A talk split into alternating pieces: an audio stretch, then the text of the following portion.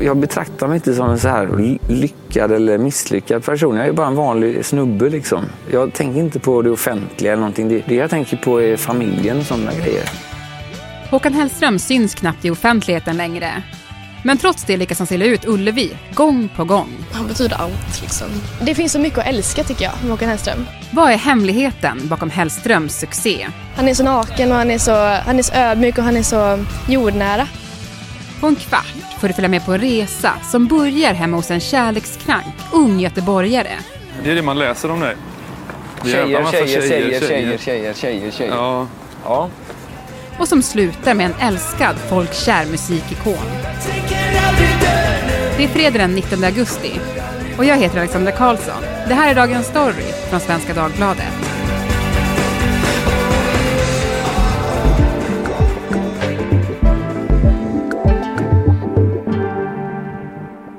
Andres Locco, musikjournalist som bland annat skriver för oss här på Svenska Dagbladet. Du, jag tänkte att vi skulle börja med ett foto som du hittade när du skulle flytta förra sommaren. Ja. Det är taget på en klubb i Gamla stan år 2000. Du ska spela skivor. Ta oss tillbaka dit. Mm. Är inte det väldigt bra poddinnehåll och, och visa den för dig Mm. och prata om den? Mm. Den är någonstans i telefonen. Ja. Men, ehm, där är den. Varsågod. Så. Du måste bara visa Kalle som producent här. Det är Håkan som är... Du har något fel. Så han hänger i liksom lampanordning i taket. Mm. För att folk har lyft upp honom på sina armar eh, av någon slags glädjefnatt kanske vi kan kalla det. Mm. Alltså scenen och platsen var en klubb i flera våningar i Gamla stan. Det var en blandning av liksom ny svart amerikansk dansmusik, britpop, big beats, dancehall, gammal gospel, soul, reggae. Det var liksom en ohygglig röra som bara handlade om att manifestera sin extremt goda, breda och samtidigt obskyra musiksmak. Men där passade ju Håkan Hellström alldeles utmärkt. Helt enkelt, jäklar vad det behövdes en sån artist. Mm. Och på den här klubben då, den här kvällen, så spelar du en Håkan Hellström-låt. Jag tror att detta var samma kväll som, som debutalbumet släpptes. Givetvis spelade vi någonting från den. Och plötsligt så, jag hade ingen aning om att Håkan Hellström var där. Kom igen, det var trummisen från nedlagda Broder Daniel. Men publiken fick fatt när de upptäckte att han var där och han kanske bara smög fram för han hörde Jesus Christ, de spelar min singel. Mm. Och det blev verkligen lite av ett väckelsemöte där dansgolvet lyfte upp Håkan i taket. Samtidigt som det där hände så var jag eh, 13-14 år i Pite Mm. när Känn ingen sorg för mig Göteborg kom.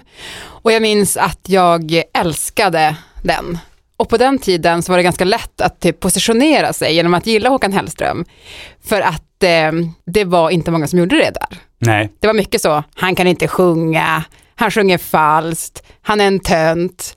Så att eh, vill man vara lite annorlunda så var det ju perfekt person att Mm. förälska sig i, vilket jag också verkligen gjorde. Det var verkligen, eh, Håkan blev en representant för liksom alternativet till alternativet. Han är ju lite av en tvättsvamp, liksom, eller vad vi ska kalla det, som suger upp sin närmaste omgivnings idéer.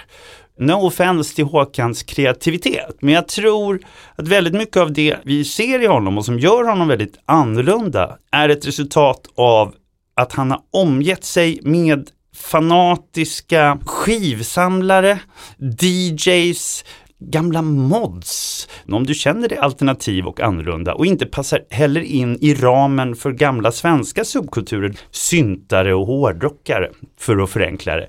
Vad Håkan gjorde som var så speciellt rent liksom estetiskt och referensmässigt var att för det första liksom en indie-crowd som det kanske är svårt att kalla för en renodlad liksom klassisk subkultur. Men alla som växte upp med, med någon slags, i synnerhet brittisk indie, kunde man förstås fatta Håkan Hellström. Men framförallt så tror jag att det också var liksom rockabillys, skinheads eh, i ordets bästa bemärkelse, mods och Northern Soul Freak, skotermänniskor. Alla de här liksom syns och finns i Håkan redan från första stund. Och referenser hit och dit till liksom saker, ledtrådar till musikhistorien. Ingen hade gjort det här i Sverige förut.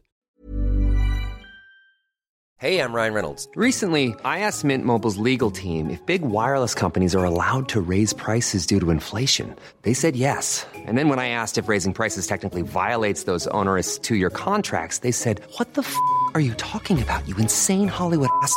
F- So to recap, we're cutting the price of Mint Unlimited from $30 a month to just $15 a month. Give it a try at mintmobile.com slash switch. $45 upfront for three months plus taxes and fees. Promo rate for new customers for limited time. Unlimited more than 40 gigabytes per month. Slows. Full terms at mintmobile.com.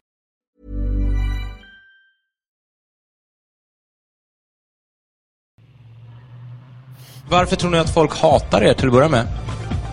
Ja, det är inte folk som hatar oss, det är vi som hatar folk. Varför, varför hatar ni dem då? Henrik? Det är 1998. I den idag legendariska tv-kanalen ZTV sitter Broder Daniels frontman Henrik Berggren och basisten Håkan Hellström i en svart lädersoffa. De ska spela låten Whirlwind som gjort succé i Lukas Moodyssons film Fucking Åmål och intervjuas av programledaren Mårten Andersson. Stämningen är minst sagt stel. Ja, det finns eh, många som inte är som oss som eh, på olika tv-program och så här. V- på vilket sätt är ni som andra människor inte är? Håkan? Henrik? Nej, det tar för lång tid. Säg ett ord då. Det går inte. Eller Håkan, ska du säga någonting? Stänga av. 15 år senare berättar Mårten Andersson om den katastrofala intervjun i programmet Schulman Show. Jag skäms varje gång jag sett det här för att det är fruktansvärt. Men, de, de hatade ju mig, Håkan Hellström och, eh, och Mr Broder Daniel. Tillbaka till millennieskiftet. Det är en ny och gladare Håkan Hellström vi ser. Han har lagt den svarta polotröjan på hyllan och klätt på sig sjömanskostym. Han har lämnat Broder Daniel och släppt sin debutsingel Känn ingen sorg för mig Göteborg. I ett tv-reportage visar Håkan runt en reporter i sitt studentrum på 25 kvadrat. Det här är ju ett studentrum kan jag förklara då. Jag typ fastnar inte.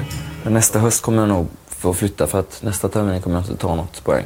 Och då kommer de komma på mig och då åker jag ut. Och det är väl lika bra det. Här kan man ju inte fastna i resten av livet. Han stannar till vid fönstret. Det här är vad jag ser varenda morgon när jag tittar ut genom fönstret. Nya Ullevi. Det är sådär uppmuntrande. 20 år senare är Håkan Hellström en av Sveriges absolut största artister och säljer ut Ullevi flera gånger om. Att få spela här är en obeskrivlig ära. Det är så himla stort. Så visst kan man likna detta vid Davids kamp mot Goliat. Att ta sig hela vägen från Frölunda till den här enorma jantesymbolen egentligen, som bara är till för världsstjärnor. Sensommarens spelningar för att fira Håkans 20 år i rampljuset har blivit uppskjutna på grund av pandemin. Men nu är det alltså dags. Nu inför konserterna så har du ju lyssnat igenom hela hans låtkatalog kronologiskt Ja. och försökt att göra det utan att vara nostalgisk om jag har förstått det rätt. Mm. Men går det ens Andres? Nej, det går inte. Det går inte att ta bort nostalgin. Eh, Nostalgi är ett skällsord, men det är också en fantastisk känsla. Den är jätteviktig. Som kokain och opium så är det något man ska använda med förnuft. Nej, vad som blir uppenbart är hur alla som bara levde och var hyfsat unga 2003 kan nog inte lyssna på en hel del av Håkan Hellströms produktion utan att minnas exakt var man var när man hörde detta. Mm. Kärlek är ett brev skickat tusen gånger. Den kan jag knappt lyssna på. Den är jobbig på riktigt. Mm. Och det är ju toppen, det är ett fantastiskt betyg till en sorglig kärleksballad. Mm. Ja, verkligen. Den är ju, den, gud vad man har varit hjärtekrossad i den. Eller hur? Ja.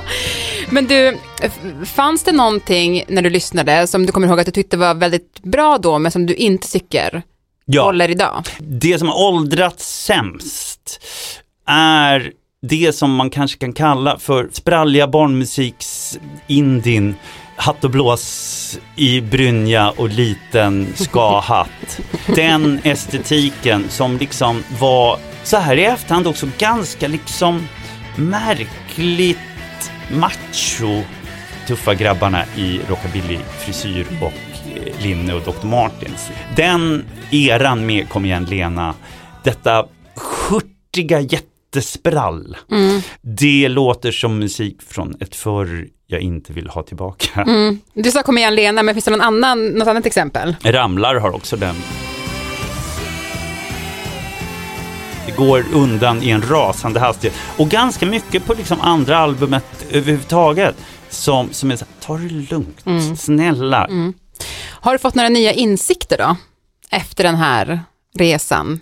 En av insikterna är att det finns liksom två Hellströmmar som stretar åt ett håll men vetskapen om att det även nästa sommar ska uppträdas på Ullevi som en sån Sven-Bertil Taube-tradition på Gröna.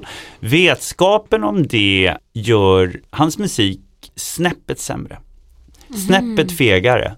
Alla singlar nästan som, som föregår albumen, som ju oftast har liksom i hans fall en, en lätt konceptuell helhet, låter alla lite grann som YouTube. Och sen så kommer skivan och är någonting helt annat. Experimentellt innehåller liksom spår av jättespännande musik från hela jäkla världen. Musikgenrer som är så långt ifrån arenarock man kan komma. Och även textmässigt så är det liksom surrealistiskt, knarkigt, underligt och jävligt så 70-tals groovy på ett sätt som inte går att spela på radio. Mm. Och den här diskrepansen är intressant. Det finns liksom en eftergift som jag inte är säker på är en bra idé. Och det finns en oerhört liksom, experimentell progressiv artist. Han skulle kunna göra ett trovärdigt reggae-album. Och det skulle inte vara dugg konstigt. Mm. Men du, eh, vi pratade lite grann om mytologiseringen av Håkan Hellström innan vi började spela in och som precis som alla andra musikjournalister så har du försökt få till en intervju med honom, men han gör ju inte så mycket intervjuer. Va- varför är han så skygg tror du? För att han kan. Det är också en strategi. I en tid där alla syns så mycket som möjligt och du ska ha flest följare på sociala medier och så vidare och så vidare. Och den som har modet och kanske den ekonomiska möjligheten att inte hamna i hamsterhjulet som innebär att du plötsligt finner dig 23 år gammal för detta idolvinnare sjungandes på en Ålandsbåt. Så här, så är det ju liksom ett jättesmart val. Att bara vara sådär, nej, jag pratar och kommunicerar genom min musik. Mm. Och sen så ses vi på Sveriges största utomhusarena en gång varje sommar. Men du Andres, jag måste verkligen, för en sak som jag själv har tänkt på när det gäller Håkan Hellström eh, och min resa som eh, Håkan Hellström-fan som började när jag var ganska liten är ju att jag tycker det är helt ofattbart att tänka på hur stor Håkan Hellström har blivit, alltså när det gäller folklighet. Mm. Eh, när jag pratar om de här Ullevi-konserterna, vilka som ska dit, jag ska dit själv då, Mm. eh, av nostalgiska skäl, Ja, det går bra. Du är ursäktad. Ja, tack. Det, så? känns skönt. Ja. Nej, men då är det verkligen så mycket, det är så olika folk. Folk går dit med sina föräldrar. Mm. Alltså, det, det- det är för mig nästan ofattbart att tänka att den Håkan Hellström som jag började lyssna på nu har blivit det här ändå. Vad tänker du om det? Det är kul, Känningen sorg för mig. Göteborg, själva låten inleds liksom, pulver hjälpte mig verkligen, vilket i sin tid var vansinnigt kontroversiellt. Wow, här är en ung svensk popsångare som liksom kastar sig in i referenser till amfetamin och tjack. Och gör det i en gullig sjömanskostym och det tilltalar 14-åriga tjejer, för han är jättesöt. Alltså Mm. hela den här kombon var kontroversiellare då än vad man kanske ser idag. Men det är ju liksom så. Det finns 20 år av inkubationstid där det kommer in i ett finkulturellt rum. Det är ju honom har vi alltid älskat. Det här måste vi ju se, det här måste vi pricka av och vi älskade ju den där, den där låten. Eh, huruvida en stor del av publiken har tagit sig an hans senaste album och läser texter och letar efter ledtrådar, det vet i fan. En liten del av publiken gör det, det är de jag blir gladast av kanske, förmodligen Hellström också. Vi ska inte glömma att liksom, hur snobbig man än vill vara, så är Håkan Hellströms uppträdande på Allsång på Skansen en av de mest liksom, intensiva och fantastiska liksom, liveuppträdanden av en svensk artist som jag någonsin har upplevt på tv. Och det funkar på de två nivåerna hela tiden.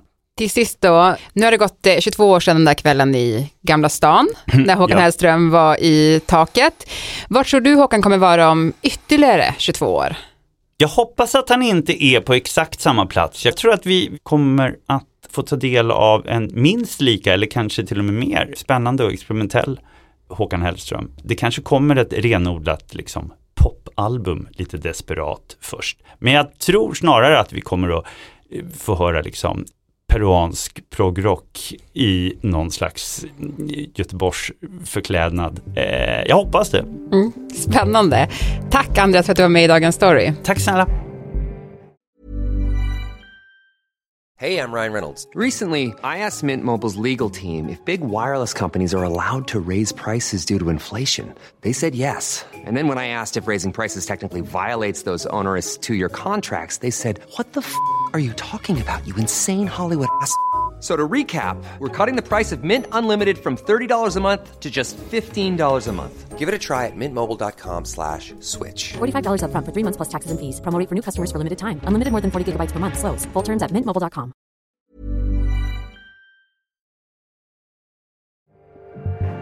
Producent för dagens program var Kajsa Linderoth, Teresa Stenle von Matern var redaktör och jag heter Alexandra Karlsson. Vill du kontakta oss så mejla till dagensstory.svd.se. Klippen i programmet kom från Nyhetsmorgon, Expressen, Sverigereportaget, Schulman Show och SVT. Du hörde också musik av Håkan Hellström, Snoop Dogg och Dr Dre, Beanie Man, Happy Mondays och Broder Daniel.